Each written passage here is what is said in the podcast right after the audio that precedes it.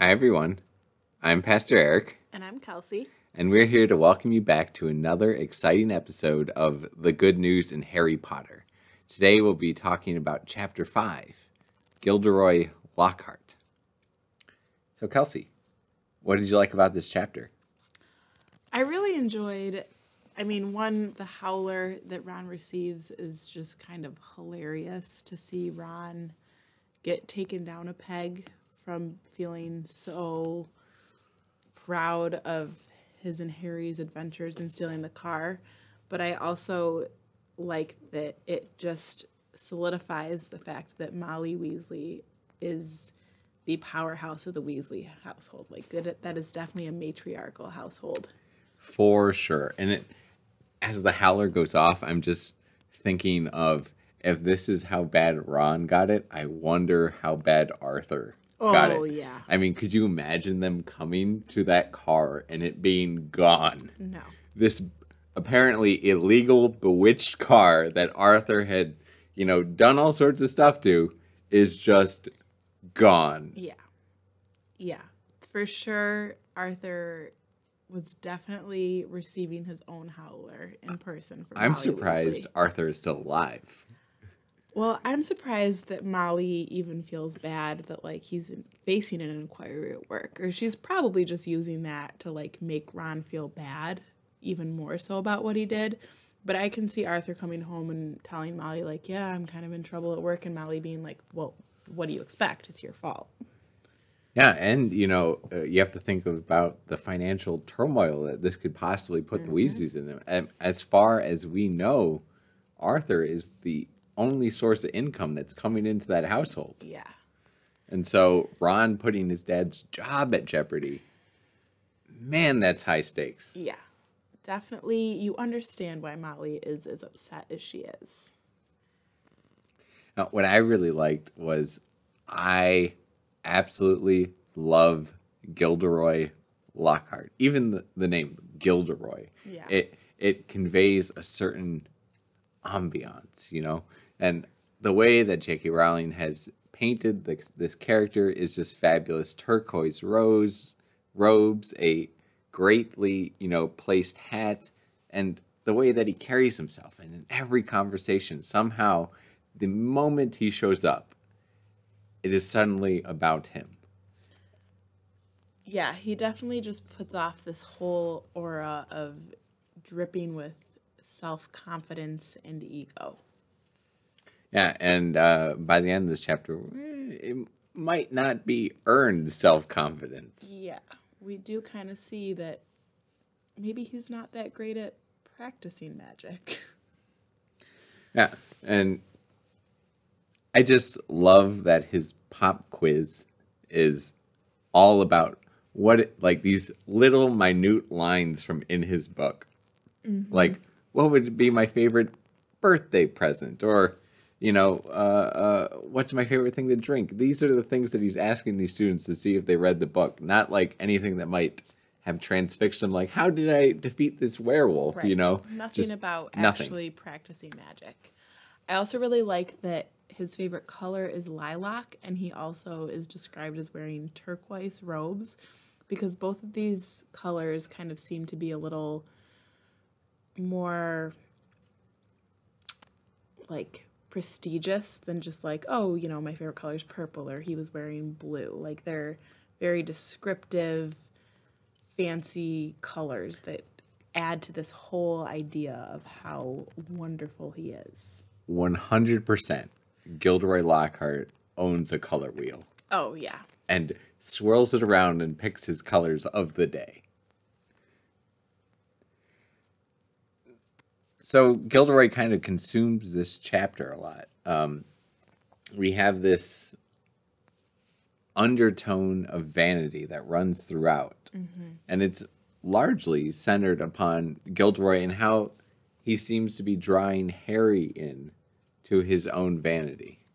Which is funny because he keeps kind of blaming Harry and claiming that Harry is being egotistical or oh, you know, you shouldn't be handing out signed photographs of you and your your fame is not as big as my fame. And it's just funny that he keeps putting all of this stuff onto Harry that he's actually guilty of himself.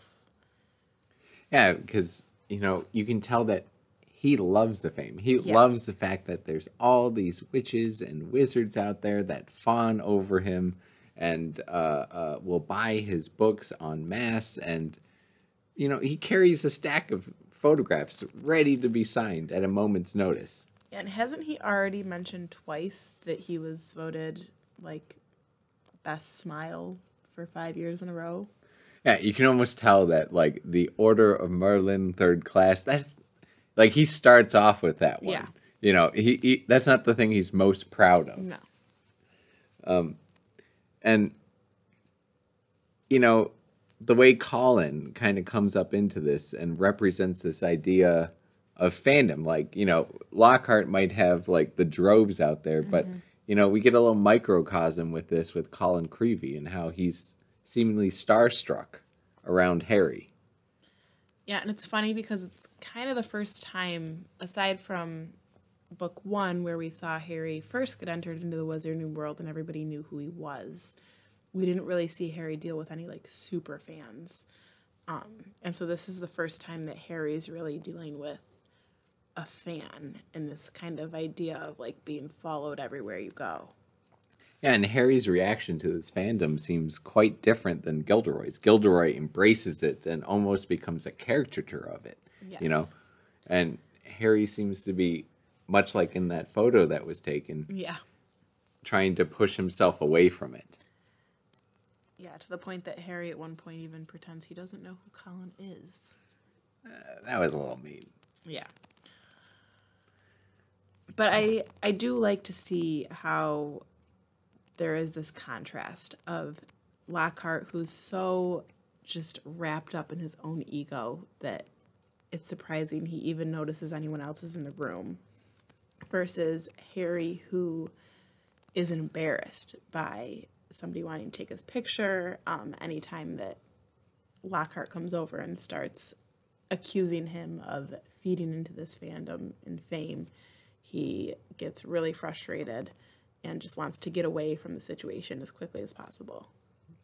And I'm 100% sure that Lockhart only notices when Harry is in the room. Oh, yeah. You know, game gotta recognize game. Yeah. Or really, it's more like game got to recognize competition. Competition, yes. So this idea of vanity just keeps on hitting us again and again and again throughout this chapter, and it kind of draws me into um, this book from our wisdom literature called Ecclesiastes. And uh, in this, there's a refrain that keeps on being repeated again and again and again throughout the book. And it goes, Vanity, vanity, all is vanity, such is the dust like the wind. Saying that we constantly fill our lives with all these things that are talked about in the book, whether it be knowledge or wealth or fame or, you know, pursuits and fun. But if that's all we kind of recognize in ourselves in this world and fill ourselves up with it, we just we're still really empty.